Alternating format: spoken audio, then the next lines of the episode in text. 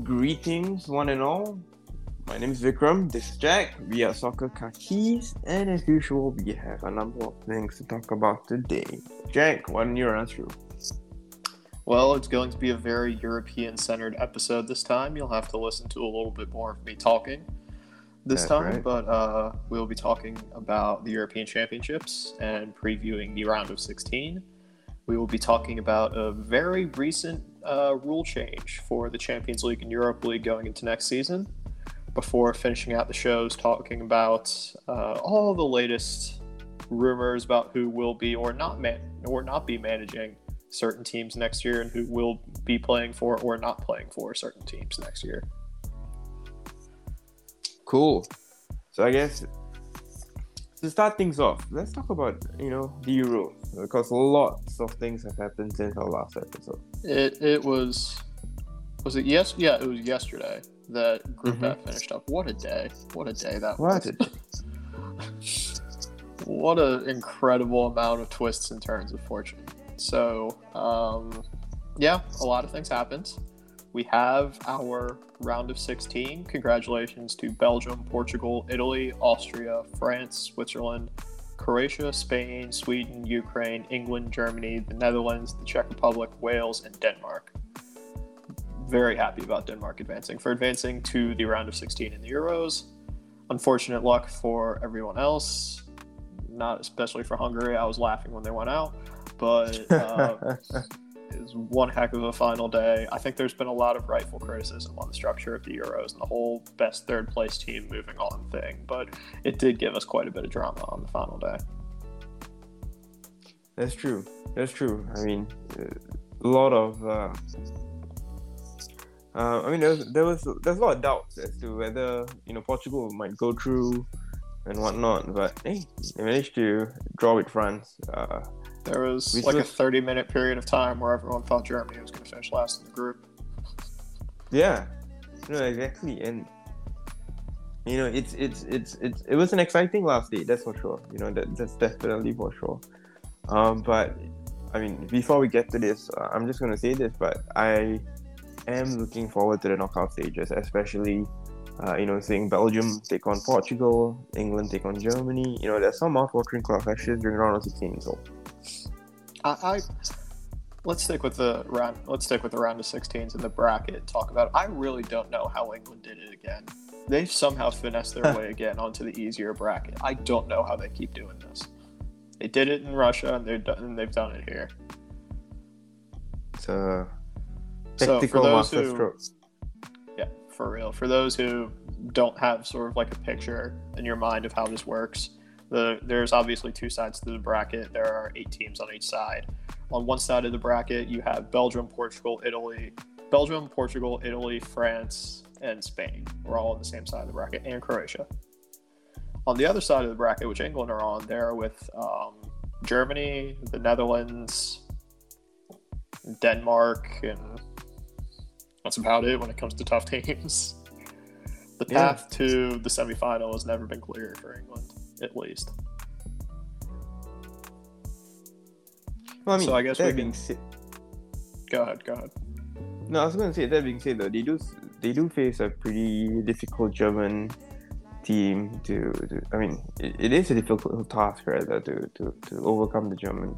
You know, that's never gonna be easy for I, I guess we can start our round of 16 preview off with that. Is it necessarily a tough task? Hmm. Because Germany hasn't, outside of the Portugal game, Germany hasn't necessarily shown me anything that has inspired me with a lot of confidence in them. Well, I mean you have to They were they were Garrett. very good against Portugal. they were they very were good against Portugal. very bad against France and um, Hungary. And Okay, wait, true, true, true, but end of the day, I think you're forgetting that uh, Germany is being managed. Uh, no, sorry, England is being managed by Gareth Southgate, and knowing Southgate, he's gonna, you know, adopt a very uh, conservative approach, like he did against. I mean, to be completely fair, he did start Jack Grealish against. Um, who did they play in their last group game? Czech Republic. Yeah, Czech he started Republic, Jack yeah, Grealish against them. Against them, and Yeah. it did work. It they did were work. still kind of boring, but he at least got the job you know, done. Yeah, got the job done. And I mean, obviously, going for Germany is the old adage. What's that Gary Lineker quote? Football is 22 men running around chasing a ball for 90 minutes, and at the end, the Germans always win. They yeah, always have something like that. against them. but I would say, as if I'm looking at this from an England perspective, this is probably the first time in nearly two decades that I'm feeling confident playing Germany. And Germany are still a very good team, especially if Leon Goretzka is healthy. We saw how influential he was against Hungary. He scored obviously right. the equalizing goal and sent a nice message to the Hungarian fans. But Germany still looks so labored and they look so I don't want to say robotic, but it, it looks difficult for them building up to score. Like especially in the first half against Hungary, their best attacking player was Mats Hummels, and he's a center back. That's that's not that's not a good thing. But if it's Mets on the other hand, if you compare it to how they played against Portugal, while Portugal gave them a significant amount of space in the midfield to operate and a significant amount of space to attack in the wide areas, specifically the wide areas that Nelson Semedo was supposed to be defending. Um, they have the potential to be scary to England, but I think this might be a game where England playing a midfield of Declan Rice and Kalvin Phillips would work in their favor. Because while it is very defensive and it does sort of mirror what Portugal did playing a midfield of William Carvalho and um, Danilo Pereira, Kalvin Phillips at least offers them a midfielder who can control the game and drive it forward as well as be a defensive midfielder. I guess alternatively, if they want to play Jude Bellingham there, this would be a great game to play Jude Bellingham, but Gareth Southgate has made his views clear on the quote unquote inexperienced players in his team. A la Jadon Yeah, but- Sancho, but that's a completely different topic. But it, I it mean, might but- be a game that sort of plays into their favor, Ma- like making Germany try and be the deciding force because they're very bad at it. I mean, I, I, I- I hold this view, and I mean, you might disagree, which is which is fair, but maybe starting Jude Bellingham and Sancho is a shout. At the end of the day, you're talking about playing against you know an opposition. I mean, both of them play in the Bundesliga. They play against you know most of these players week in week out. It, it, it makes some sense to play them since they do they are used to playing against opposition like that. It definitely does. You're not wrong. And also because Yeah. they're, you know, exciting, they're exuberant. Yeah, for Jadon sure. Sancho is maybe the most creative player in this England team outside of Jack Grealish. He's the only one that can rival Jack Grealish for that title. Jude Bellingham might be the most well-rounded midfielder in this England team, and he's what 19. Yeah, I know. So there are like- definitely plenty of arguments to play these guys. I think Southgate's rationale for not playing them being like, oh, they're you know inexperienced. We don't want to throw too much at them too soon. It's fair enough, but considering both of these players, especially Sancho, now have very significant experience, not only playing for a team in the top in one of the top five leagues in world football, but also have significant experience in the Champions League. Like they, they've played on the biggest stages before. Playing on a big stage for your country is something different, but it's not necessarily something that's so massive that they shouldn't. You should be afraid to give them the opportunity to do it, No, for sure. especially playing, you know, against Germany, where they're going to be very familiar with the players that they're playing against. Oh well, I mean, maybe Southgate's a bit uh, wary, I suppose. Uh, maybe he thinks this is another Theo Walcott, uh, 2006 World Cup uh, scenario. But no, no, no. No, Jane I- Sancho I- is I mean- significantly better than the Theo Exactly, Walcott. you know, ever like, was, I mean, never it's- will it's be. No offense to Theo this- Walcott. No, I feel like I, I'm I'm just getting this sense that you know it's a it's a whole situation where you bring on uh you know a young talented kid to the uh, to to to a to a international competition, but you don't play him. So why you bring him to? Uh, uh, I mean, and it, it makes little sense to me that uh Sancho doesn't get any doesn't get much playing time. It doesn't make sense to me that Jude Bellingham doesn't get much uh, playing time. Yeah, like you said, you know maybe he's protecting them and whatnot, but I think, and this is to quote uh, Gavin Lee from Tampines Rovers, who's playing tonight at 10 p.m. in the AFC Champions League. Uh, if you're good enough, you're old enough, and, and it's true. I, I, I honestly feel that uh, Southgate needs to take a risk. He's too conservative, and I'm I'm I'm afraid that might you know come back to bite him. Yeah, and I think while you can argue Jadon Sancho, Sancho shouldn't start, I would argue in favor of him starting. But maybe you want to stick with the front three that you've had. I don't think Phil Foden's been up to scratch, but maybe you want to stick with him. I was Hmm. critical of him starting Raheem Sterling, but he scored all of England's goals, so he has to keep Yeah. playing. Yeah. But I don't know why you don't at least put him on the bench when he's arguably your most creative player.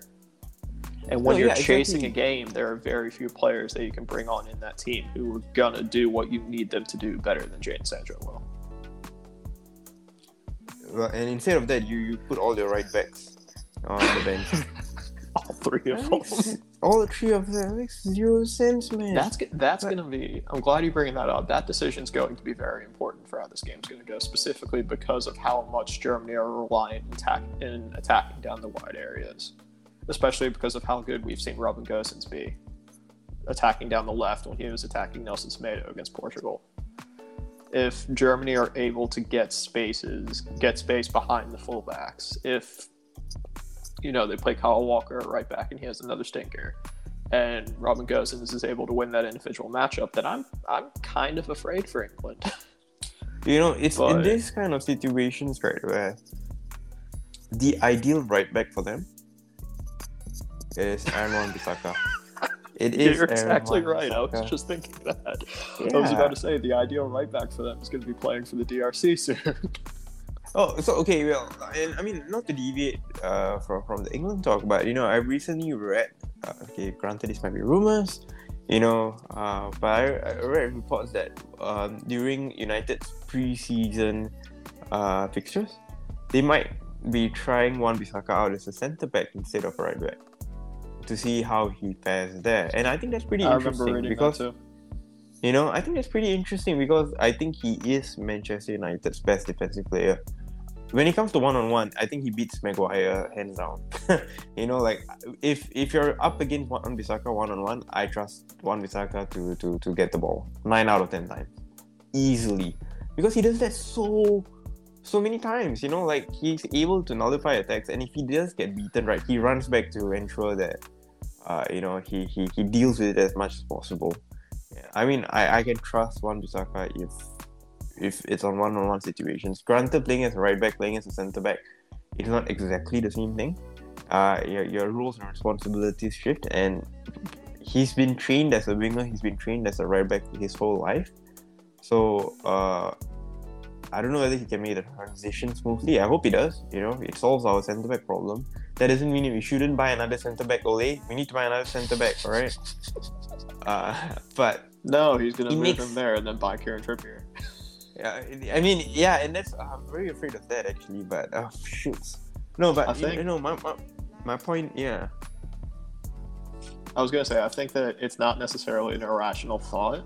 It feels like Ole's been playing a little bit too much FIFA 21 because everyone on FIFA 21 plays right back to center back now. But I think you are very right in saying that um, while Wan-Bissaka is a very good one-on-one defender, he's a very good at winning tackles as a one-on-one defender. Being a center back isn't necessarily about one-on-one defending. Being a fullback is a lot more about one-on-one defending. One-on-one defending, Being a center yeah. back is. Being a center back is about understanding space, understanding the movement of the opposition players, mark and marking runners a lot more than it is about actually tackling and winning the ball. And Yeah. that's why the old adage that may or may not be a real quote of Paolo Maldini saying, you know, if you have to make a tackle, you've already made a mistake. And if you look at how many tackles Aaron Wan-Bissaka makes, judging by the Paolo Maldini logic, he's made a lot of mistakes. But it's obviously I'm not saying Aaron Wan-Bissaka has made a lot of mistakes. He's a phenomenal defensive fullback, but Yeah. it's not necessarily an easy, smooth one-to-one transition moving from uh, fullback to center back. It's sort of gone under the radar how good Cesar Azpilicueta has been at making that transition. Granted, playing in a back three versus a back two as a fullback turn center back is a little bit easier, but yeah, it's still a transition that's much harder than it seems. yeah. But um, maybe I mean, maybe they're it taking sa- heart maybe it saves his England career.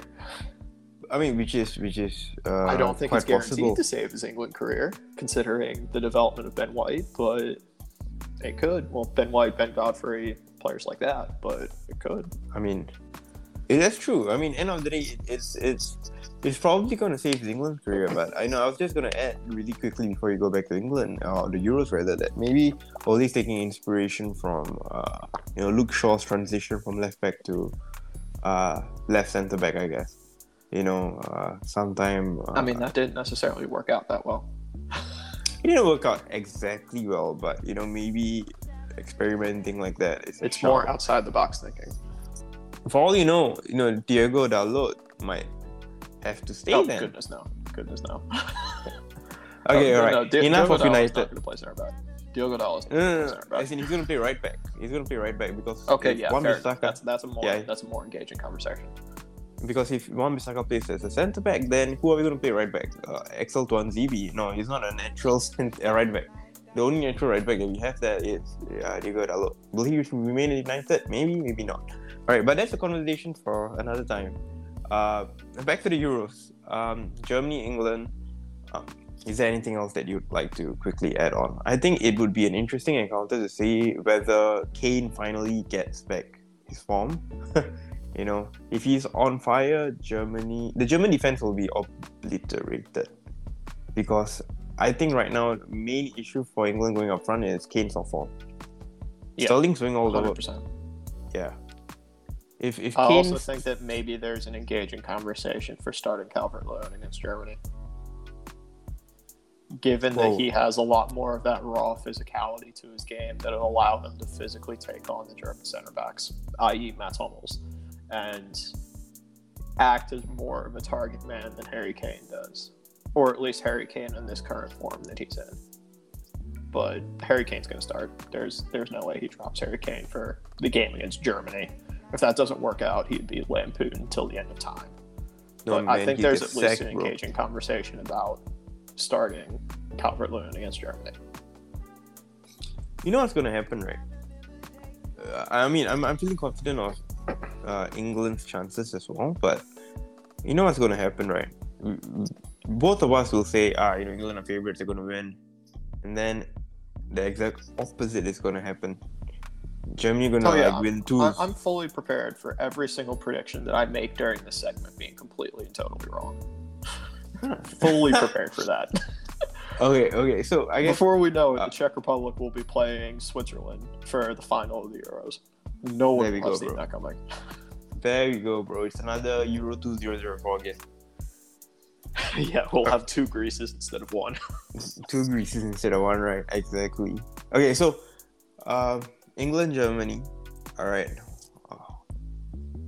What's next? There are no there are no other games in that side of the bracket that are particularly interesting. I think Sweden will easily advance past the Ukraine. I think the Netherlands will easily advance past the Czech Republic, and I think Denmark will easily advance past Wales. So, if that happens, the quarterfinal matchups would be Sweden, England, just like in the World Cup, and the Netherlands versus Denmark, which are a little bit more interesting. But we'll cross that bridge when we get to it. Yeah, yeah, yeah, yeah. What about the other side of the bracket where you have your? Well, I mean, to be honest, I, I, guess we've most probably got to talk about the tie of the round first: Belgium and Portugal. yeah, for sure. Um, that's gonna be Bel- Bel- entertaining Belgium- just before we get into this, Belgium got screwed. Yeah, Their potential path to the final would be Portugal, Italy, and France. Whereas England's path to the final could be Germany, Sweden, and Denmark and the Netherlands. For instance, using England as an example, but man, Belgium were dominant in the group stage, and they got rewarded by saying, "Here's, you know, the reigning European champions, potentially the team that's the favorite to win this competition, and then potentially, if you get to the semifinal, the reigning world champions."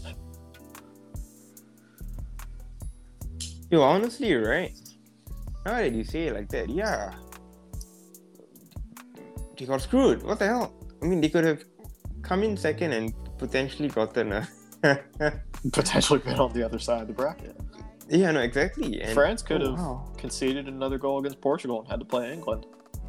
And they had they gotten past England, they would have been on the easier side. Oh wow. Who makes this these decisions whole? UEFA. It's UEFA. Oh, it's God. all UEFA. It's not fair, man. What the hell? Well, All I right, mean, talking about the game, Belgium and Portugal. Yeah. I texted you after the Portugal France game that there's a certain player that we have to talk about when it comes to Portugal. I'm dreading this So, conversation just to- because I like him a Just lot. to set up the conversation, Portugal played very well against France. I don't think France. Well, I think on the whole, France probably deserved a draw. But after the first half, France were very lucky to even be in the game. Um, just to cover the caveats of the game, the penalty against Hugo Lloris is probably a penalty. Even though there were some, you know, question marks about it, he did technically win the ball with his punch, but he also punched Danilo Pereira in the face. Um, Anthony Lopes got sent off for the very same thing against for Lyon against Monaco. So to be fair, Lloris is very lucky he didn't get sent off. The, the penalty for France, maybe not a penalty, but Karim Benzema scored it, so I don't care. Um, Benzema scored from open play as well, so I could be happy about that. And then the other penalty, maybe for Portugal, maybe a little harsh, but Cristiano Ronaldo needs to get his penalty goals. So that's true. for it, That's true. I still think this was the best Portugal played in this entire competition. How they played against France. And it was the one game so far in this competition that Bruno Fernandes did not start in. Yeah, which is And we interesting. need to have a conversation about that. I mean, I guess the question then becomes: Is it Bruno? Is it how he's being deployed? Is it the tactics? Like, I mean, there are multiple factors here, right? It, it can't be just that oh he's off form, or like he he's bringing the team down. Maybe they're tactically. I mean, I, I guess this is the inner Manchester United fan in me trying to defend my boy, but end of the day, you're right. You know, Portugal played significantly better without Bruno on the pitch. I think you could look at it in one of two different ways. So Portugal's midfield three was Danilo Pereira until he got subbed off at halftime, Joao Moutinho, and Renato Sanches. Renato Sanches was phenomenal. He was absolutely outstanding. He should have been playing in the game. He should have been playing much earlier for Portugal. And you could look Yeah. at their midfield in either one of two ways. Either Renato Sanches came in for Bruno Fernandes, which is the right decision, or Joao Moutinho came in for Bruno Fernandes, which, eh, I think Moutinho was all right, but maybe if Fernandes is there, Portugal plays better. But Mm, maybe the, they played better by dropping William Carvalho instead of by dropping Bruno Fernandes. But because you know everyone wants to target Manchester United, they're going to say, "Hey, they dropped Bruno Fernandes and they suddenly played so much better." That's not to take away from the fact that Bruno Fernandes, arguably one of the best midfielders in the world, him leaving a team suddenly made their team better. But it's. Hmm. and also the fact that when he got subbed in, he probably should have conceded a penalty that would have allowed France to win the game. But you know, that's that's my qualm with Antonio Lahoz and with the with the yeah, with the referees. So that's that's for another time. But it's at least interesting. Like Bruno is expected to be one of the biggest stars of this competition. He really hasn't lived up to the billing.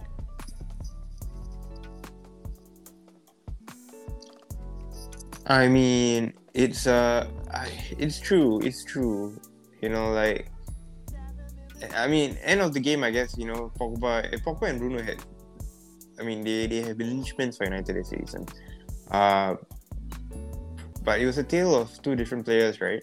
You know, you had who was shining throughout the match, and you had Bruno who, well, he didn't start, came on. Eh, it was a lackluster performance, I guess. It's all right. Uh, eh. But I at least I always think there's another frame that you can look at this through where for United, Bruno is the guy. Like he is the person who everything goes through. He is the person who is the most central to every single attack Manchester United go through. Is that fair to say? That is absolutely correct. 100% spot on. He is not that for Portugal. That's Cristiano Ronaldo. So maybe he's less effective by not being so ball dominant. Maybe you can You- make that argument. Maybe you can make it's a you could say it's a system thing. I think you can also make an overarching argument that Portugal are way too good to be relying on Cristiano Ronaldo, and they showed that they have the ability to not be relying on Cristiano Ronaldo in this game because of how good how good Ronaldo Sanches was, how good Joao Palhinha was when he came on in the second half. Um, you know, Diogo Jota finally stopped being selfish and doing good things, so they sort of went away from that. But maybe there is an argument that in a system where Bruno is not as ball dominant, he's not going to be as good. It's a hmm, now that you put it that way, right? I guess that is a good point. But I mean, a good player has to adapt to any situation, and I think he needs to realize that. I mean, it's not his first rodeo with Portugal. That's the thing, you see. He has played in. Uh, I, I was going to say subservient, but uh, I was going to say he's he has played second fiddle to Ronaldo before. This isn't his first time doing that. So, and you know, it takes a great player to be able to to, to put on many hats. And I think for Bruno to truly become you know legendary. I think he needs to learn how to do that.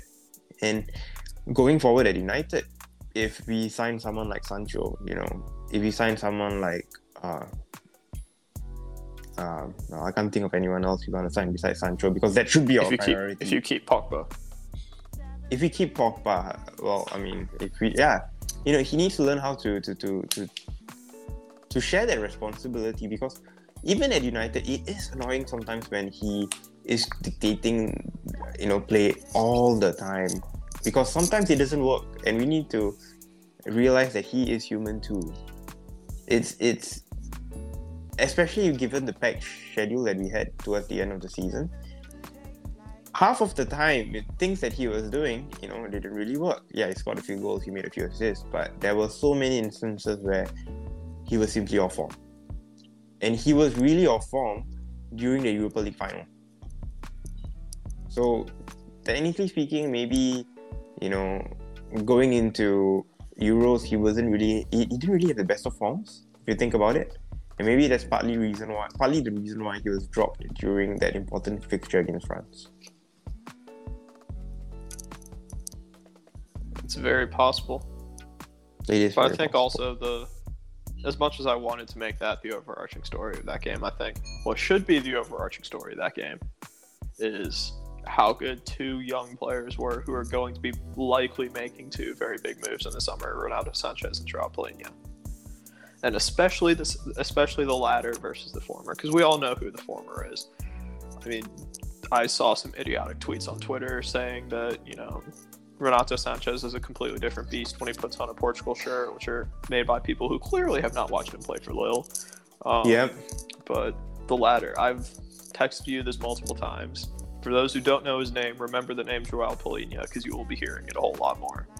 I have never been more convinced that he is the man Manchester United need to sign than when I was watching him play against France. So another never been more Portuguese boy. convinced in my life. Another Portuguese player from Sporting, arguably their best player. You're going to do it twice in two summers. Yeah, that's right. twice Hey, in um, three or four windows. Um, I he's mean, he's phenomenal. He is just absolutely phenomenal. He is. It's like how I've described on here before, and I think I've described to you before how United need a player like Wilfred Ndidi, a player who can be that sole sitting number six that allows the two midfielders ahead of him to do a lot more of the creative attacking things. That's what um, Ndidi allows for Tielemans and James Maddison to do at Leicester, and that's what United need someone to do to allow Bruno and Paul Pogba to do what they want to do, which is, you know, dictate the attack and score and assist. And Joao Palhinha is that player, and I think he's significantly cheaper than who I think Manchester United want to sign, which is Declan Rice. Even though this is not a knock against Declan Rice, I think he's also a fantastic player, but United need to expand their horizons. Or not really expand their horizons. United need to look back to the horizon that was looking at Sporting and sign Sporting's best player again. which is i mean which is fair. I mean end of the day like i do feel i mean i do strongly feel that um, united are blinded by these uh, you know incessant need to uh, sign english players. They need to become a british team all over again. The problem with that is that english players are ridiculously expensive and they might not always do the best job you know, I think they need to be a bit economical here, given that they're going to spend 90 million on Jadon Sancho. Don't get me wrong, United are a mega rich club, but COVID has affected everyone's financial uh, ability to, to to spend. So I, I do feel like if if if it comes down to it, you know, forget Declan Rice. okay, forget Declan Rice. Right, I get Jadon Sancho. I don't even- think that. Sorry, go ahead. Finish your thought.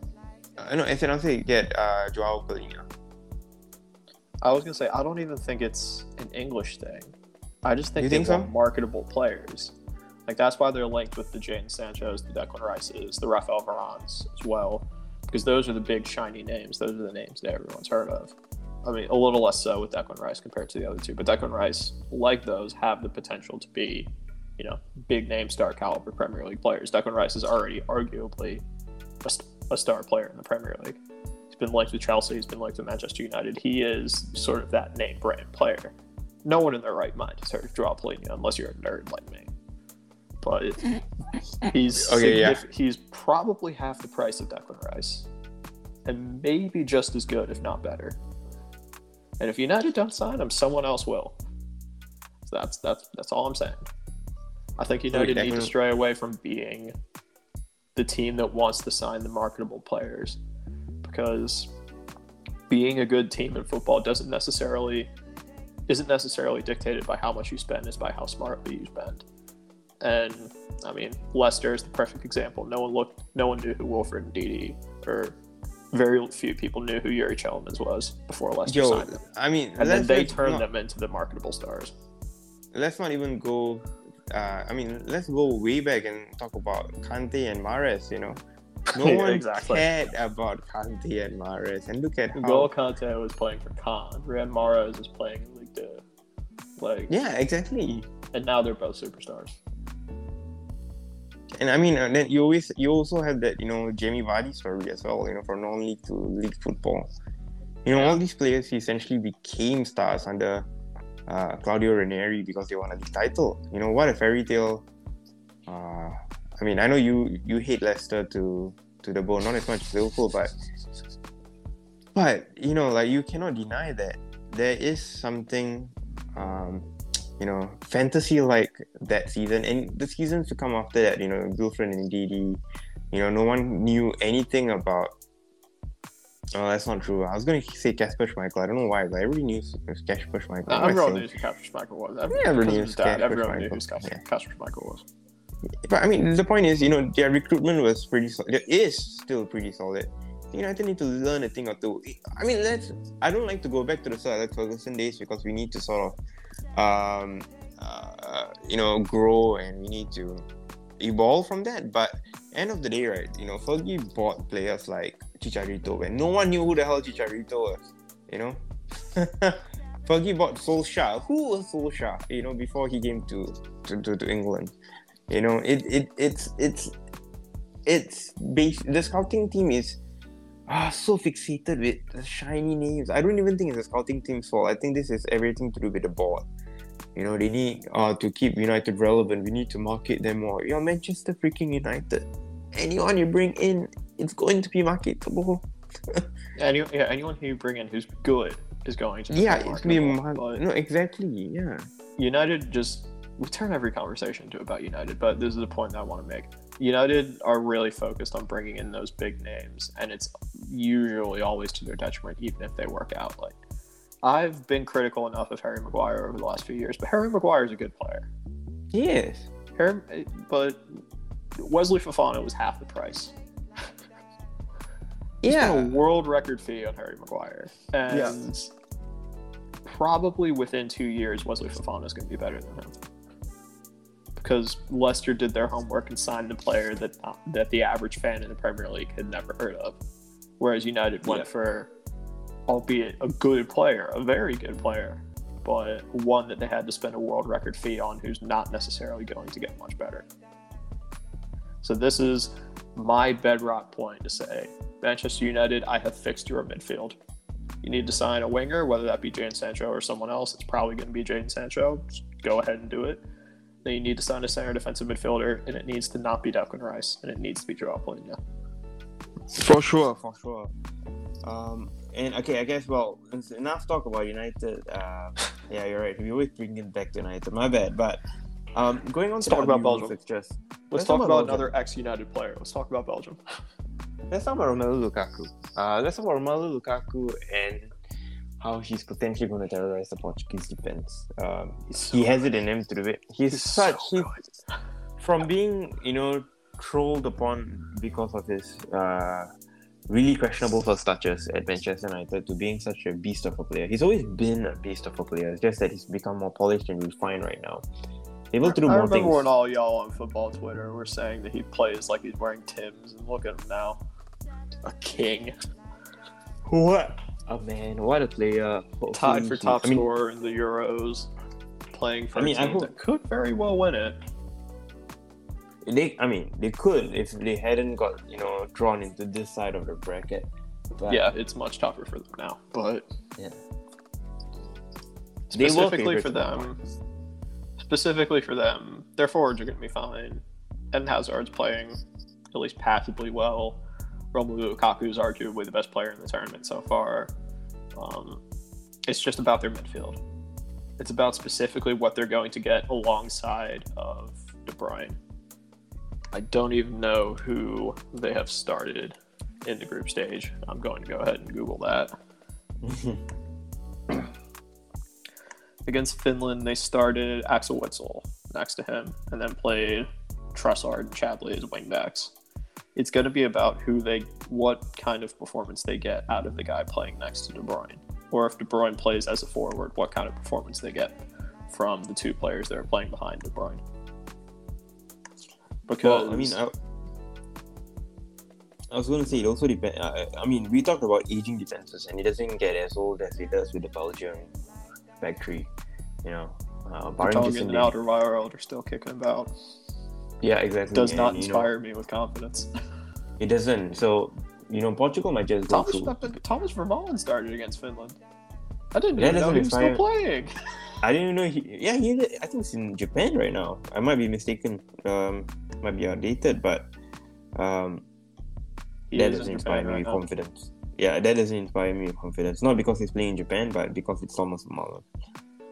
Especially Man because their two wingbacks aren't even necessarily wingbacks. They're just extra wingers. I mean, against Finland, it was Nacer Chadli and Landry Trossard. Against Denmark, it was Carrasco, right? No.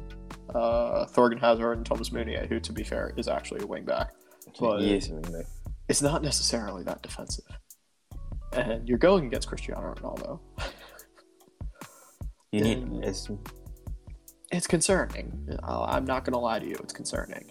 As as potent as Belgium are going forward with Lukaku, with Eden Hazard, with Dries Mertens, with Jeremy Doku, who played fairly well against Finland. I mean, as potent as they are going forward, it is very concerning in defense. And that's why I think the, those two midfield players, how they're able to play against what is likely going to be Renato Sanches and, and Joao Palhinha, is it's very important to deciding how far Belgium can actually go, not only through this game but in this competition. hmm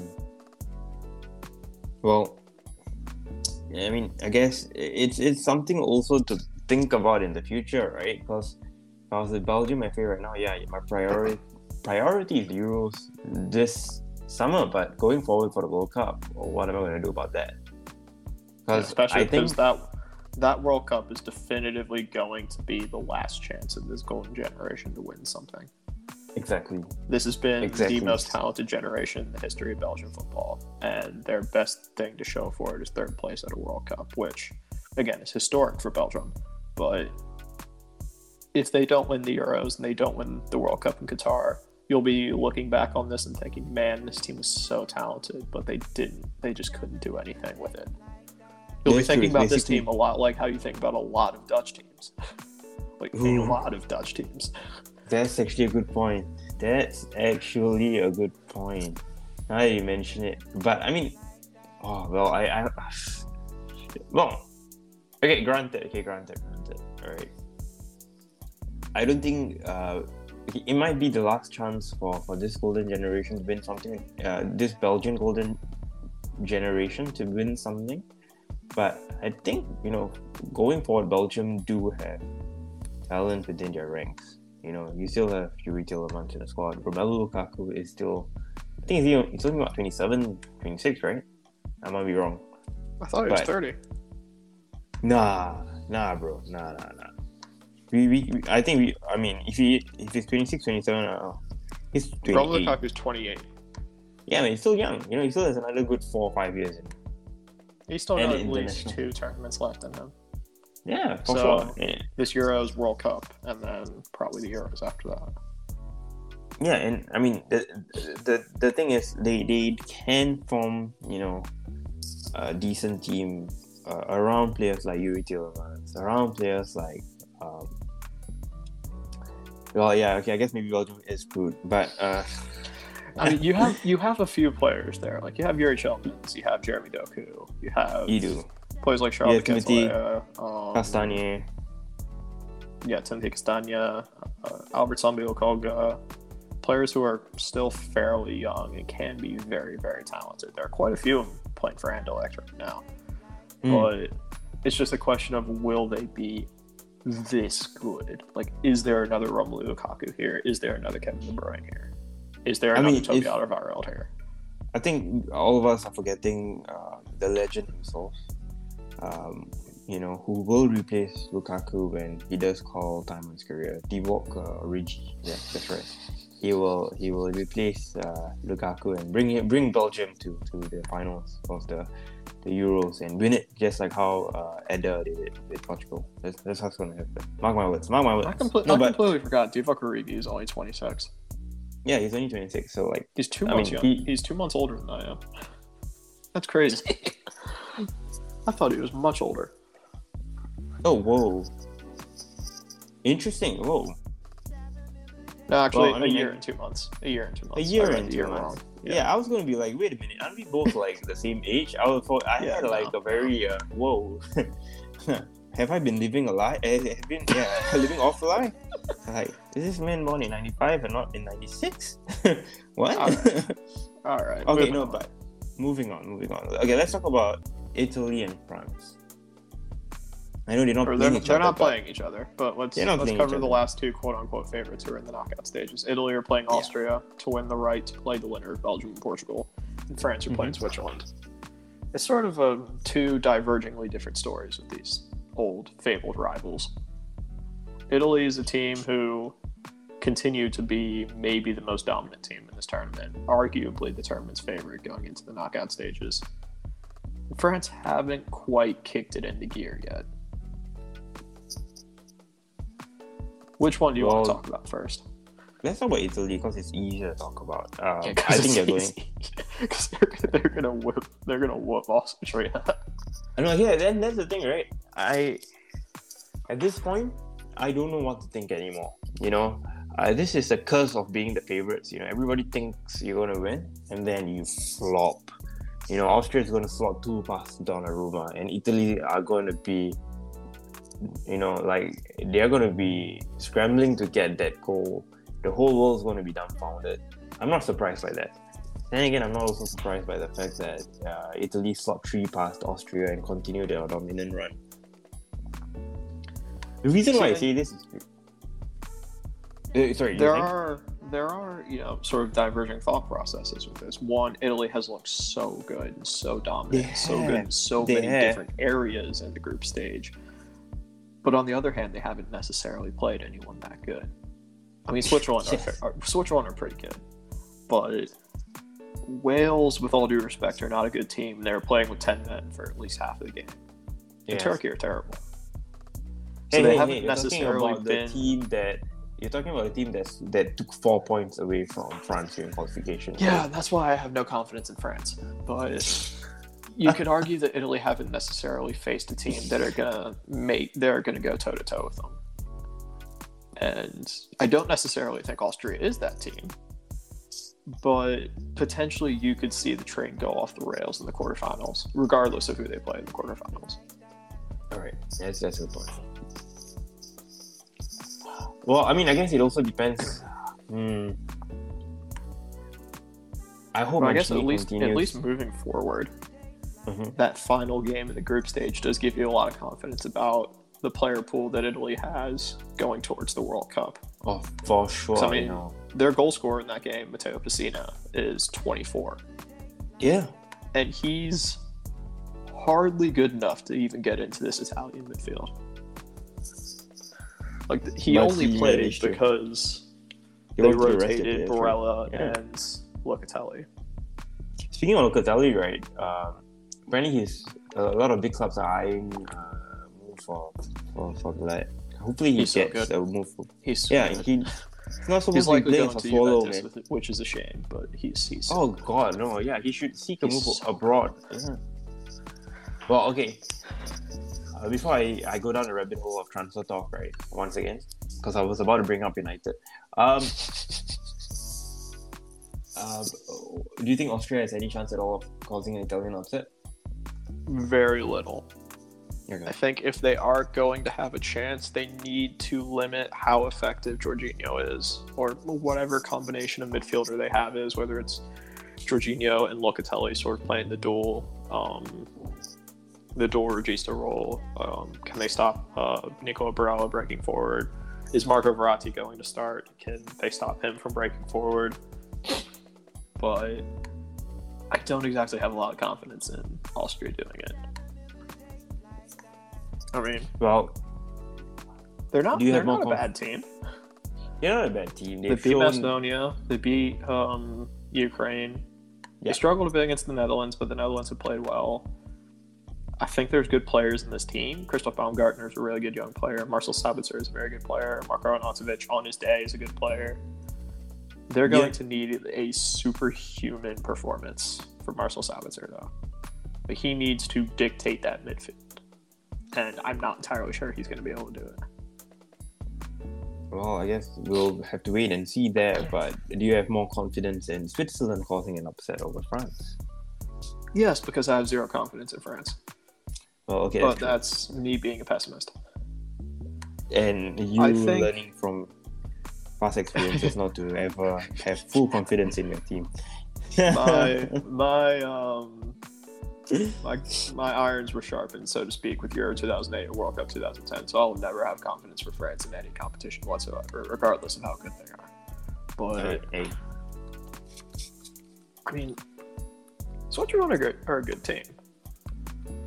They're not yeah, a great team. And I think their group stage performance sort of showed that.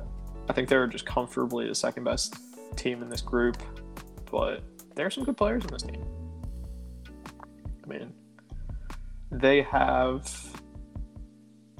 a back a defense that doesn't necessarily inspire me with a lot of confidence, but hmm Freuler and Xhaka are a good combination in midfield. Um, they're going to generate a lot of chances. I question how effectively Embolo and Seferovic are going to score them, but hmm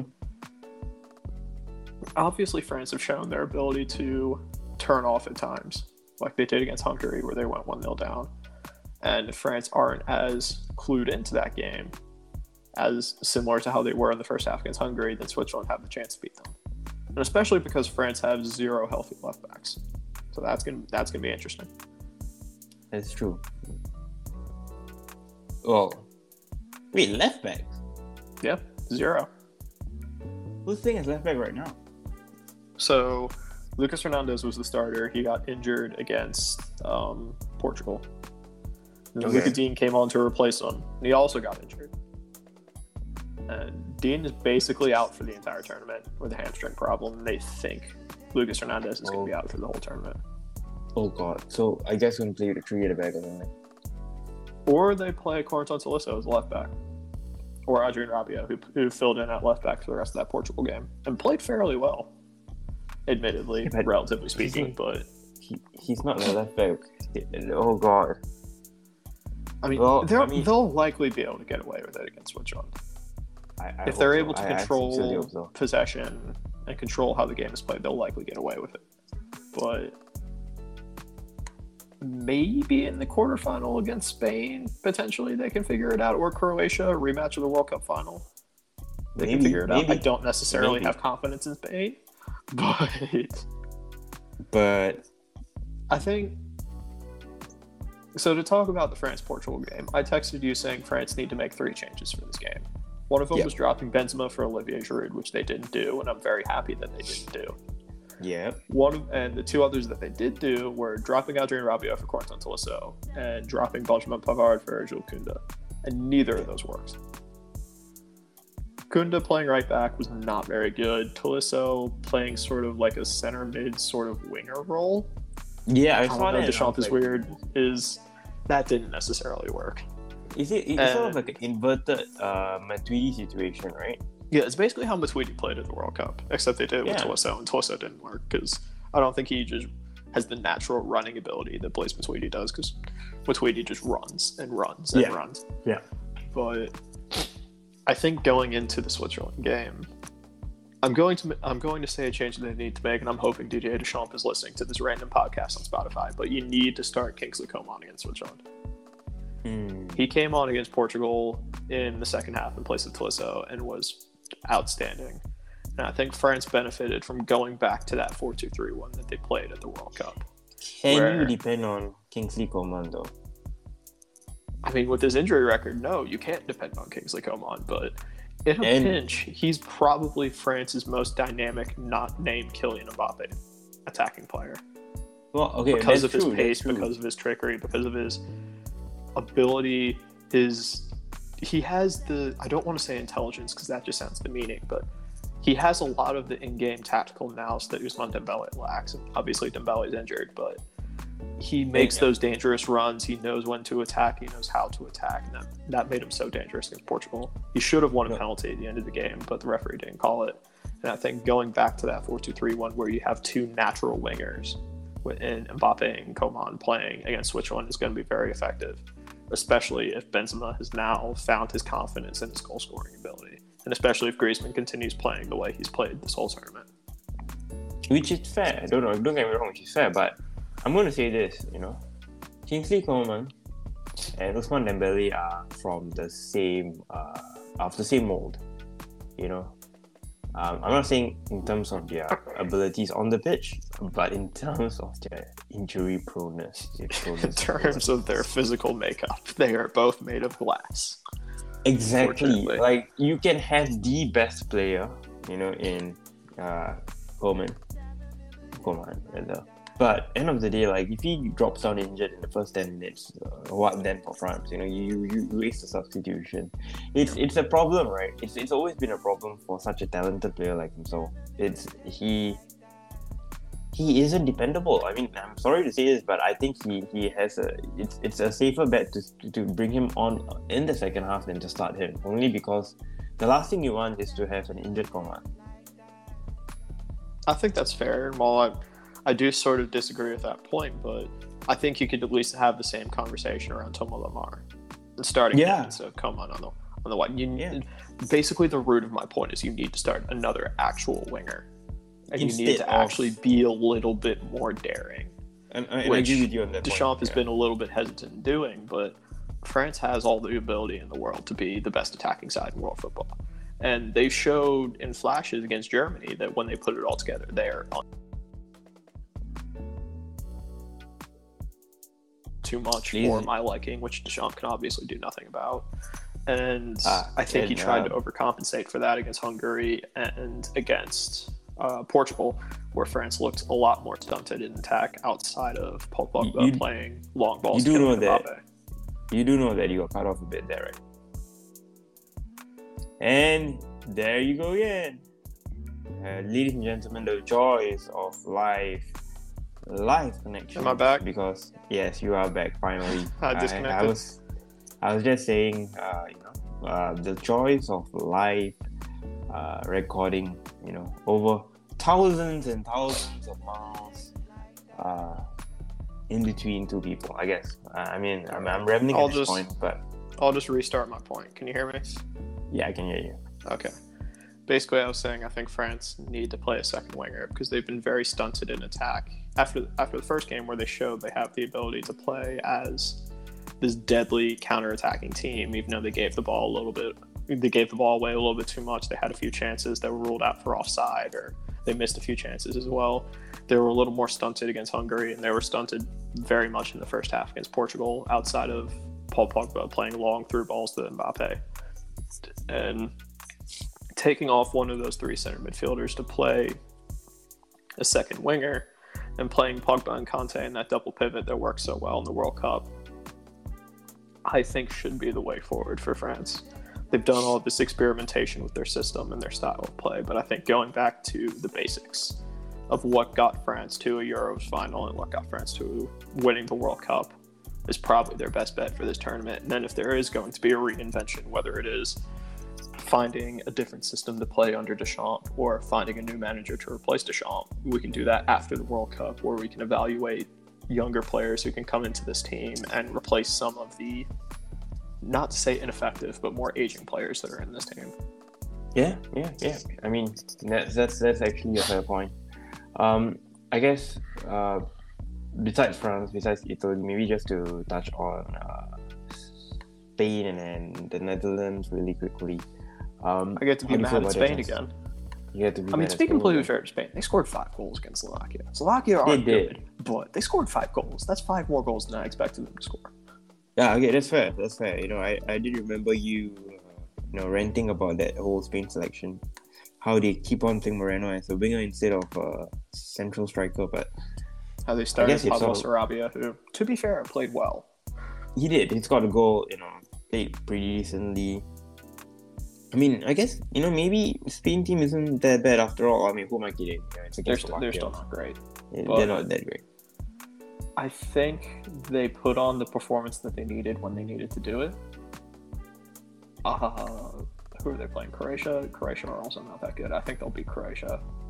I'm not necessarily confident in their chances of playing France, but I guess there's something here. Maybe Luis Enrique has finally hit the switch that he needs to hit, but probably my continuing issues with this team.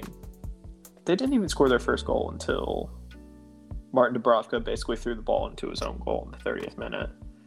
They then only scored one other goal in the first half, which was noted Spaniard Aymeric Laporte scoring off of the corner. They weren't even that good in the first half, and they ended up scoring five goals. And that seems that seems to be counterintuitive, but it just shows what this the frustrating team the frustrating thing objectively about this Spain team is they're trying to make things harder than it needs to be. Like you don't need to be playing your best striker as a winger. You don't no, you need don't. to be playing your best midfielder as a right back. You don't need to be playing an 18 year old kid at center back who's played like five times in the last three months. Even though, yeah. to be fair, Eric Garcia played well. But there, there's something there that Spain could, you know, be the dark horse that actually ends up winning this Euros. But they're making things so much harder for themselves than they need than they need it to be. When they brought on players who could play this free, expansive attacking role, like like Ferran Torres, like Mikel Oyarzabal, Thiago to a certain extent. They they played a lot more free and a lot more open, and were able to score three more goals. Mm-hmm. One of them coming from Ferran Torres, but I just don't think they're all there. And I think if they disappointingly go out to either uh, Croatia or France, there's going to be a lot of self reflection with the Spain team and the direction that they're going and the selection questions around the Spanish national team. Because if it wasn't for the, the uh, Slovakia game, based on how the crowd reacted when they drew one all with Poland, you really thought that Luis Enrique might lose his job. Yeah. the rate it was going. Maybe he doesn't know what he's doing, man. Which again sort of seems unfair for to, to criticize a manager who's obviously wanted uh, European travel. Granted, having Lionel Messi on your team is a little bit more helpful in that regard. For sure. And I guess, you know, it's, it's different on the club level as opposed to the national team level where you don't have as much time to gel the players together, as much time to, to experiment with the players, and you don't have uh, the ability to pick and choose from, um, you know, a multitude of nationalities, I suppose. Um, well, technically, you do because Aymeric Laporte plays for them. But well, okay. yes, you do. Yes, he's from that do. very specific France part of Spain. Interesting. Well, I mean, I guess moving on to um, uh, the Netherlands, I suppose. Yeah, we. What? I, I. I'm sorry, Dutch people. I skimmed over you way too quickly. You guys have played very, very well. Thank you for giving Ryan Gravenberch some playing time. I'm very happy that he played. what a player, right? What a talent well. He probably will leave Ajax in the years to come, but until then, uh, hopefully Ajax do something good with him. I mean, the Netherlands is sort of like Italy. You can question how many good teams they've actually played, but you can only play who's in front of you, and they've played very well against the teams that are in front of them. Yeah, true. You know, they, they, they've been they've been pretty pretty solid going forward. Um, let's see how they do against the Czech Republic. They're not an easy easy side to play against, uh, given how they performed against you know Croatia, uh, England, and Scotland. Yeah, absolutely. But I think this has been specifically from a Dutch point of view. This has been a very good tournament for Gini Wijnaldum, who I think there are maybe a few question marks about around going into this tournament, whether he should be the one playing in midfield or whether they should give the role to someone else. Yeah. But I think he's been very effective in that very sort of free, almost number 10 role. And I think that's good, a good omen for PSG fans who are watching him play that they have another player who's able to play a more free attacking role. Yeah, yeah. I also think it's been, unfortunately for Everton, a very good uh, tournament for Denzel Dumfries who was rumored to be moving to Everton before the tournament, but may or may not be now priced out of the toffees given how good he's been for the Netherlands. Ooh. But may or may not end up being, you know, the next Gregory van der Wiel. So only time will tell. Only time but will tell. This, this Netherlands team, I, I think we brought it up before that it isn't necessarily how good they do in this tournament that I'm looking for. Mm-hmm. Because honestly, I don't think they're going to win the Euros. They could get to the final, given the side of the bracket that they're on.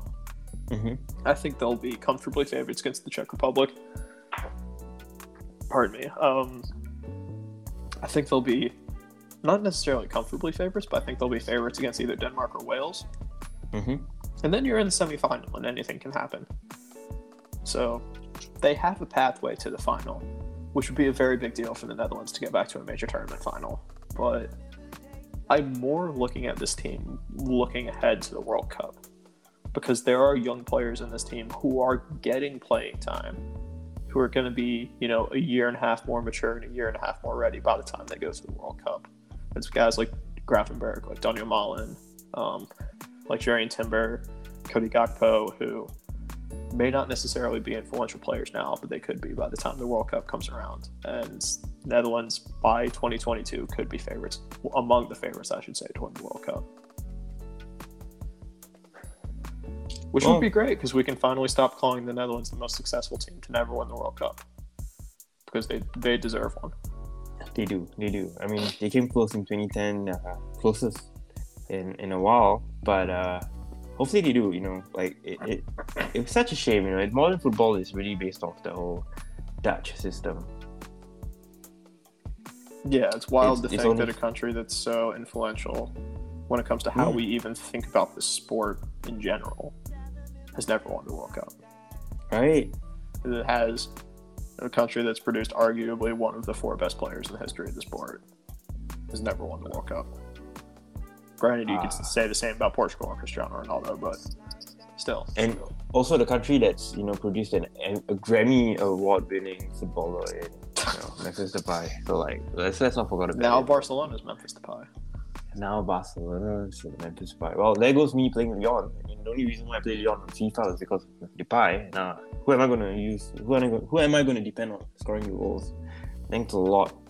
Uh, you, can, you can wait a few years until Rayan Cherki becomes the career mode. Uh, well, he's already superstar. technically the career mode god, but you can wait a few years. He's five star skills, five star weak foot. If you know how to skill, oh. you'll be able to use him.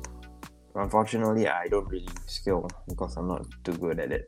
Neither but I guess, I mean, I mean, I guess you know. On, on that note, um, you know, the Euros has been interesting so far. Hopefully, you know, uh, there are more twists and turns that uh, uh, allow us to talk a great deal more in the coming weeks. Uh, the first round, the group stages have been interesting for sure. Uh, you know, a couple of uh, interesting players have sort of emerged, or new faces have become are, sort of staking their claim to superstardom.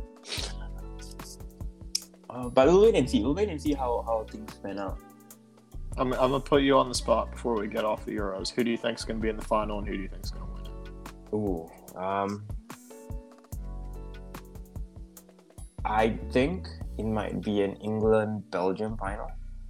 I don't know why I'm saying that, but I suspect it might come down to those two teams. England easily because uh, mate, your bracket is too easy, bro. If they overcome Germany, there is no reason why they shouldn't be in the final. Belgium because I do think they have it in them to cause upsets. Um, I think Belgium plays well against the bigger boys. Um, more so than other teams. Like they relish that challenge a lot. And in Lukaku, they have probably the best striker in the Euros right now. Um, I know Ronaldo stops scorer, but he's got a shit ton of penalties. So um, yeah, I think Lukaku is arguably the best striker in the Euros right now. I don't, I can't think of any other name. I mean, yeah, you can say Benzema, but like, like, I think, in my opinion, Lukaku is the best striker, and going forward, he's going to be the one getting them the goals if they go down, getting them the goals if they are in a deadlock. He's your guy. If he's injured, then yeah, Belgium's done basically. but as long as he's fit, as long he has, you know, his supporting cast and Kevin De Bruyne, you know, uh, behind him, it's going to be a Belgium England final, but England are going to win it. It's going to come home. I, I have a good feeling it's going to come home it's a weird one. You think England oh, on the spectrum the of it's coming home, you are closer of is it coming home? You're closer to it's coming home versus it's not coming home. That's what you're saying. Yeah, I am. Uh, that's, that's what I'm saying. We could like make a spec a spectrum that we update based on each match day of is it coming home? is it? Yeah, we should. yeah, it's, it's, it's, it's probably coming home. Probably, probably. But yeah, that's that's my take. What about you? I'm going to say it's going to be Italy against England, and I think Italy is going to win it. Interesting. Simply well, because least... as a team, front to back, I think Italy is the best team in it. So they're playing you know better means, as right? a team versus compared to any other team remaining in the Euros. Well, I mean, you know what this means, right? We are both going to be wrong. It's going to be Czech Republic versus Sweden. Mark my words, all right? All right. So. Well, that'd be a semifinal. It would be Czech Republic versus um, Austria. That's what it's going to be. That's true. Ah, yeah, you're right. Okay, yeah, all right, my bad. But yeah, hey, I mean, let's let's wait and see. Let's wait and see what what what what what happens.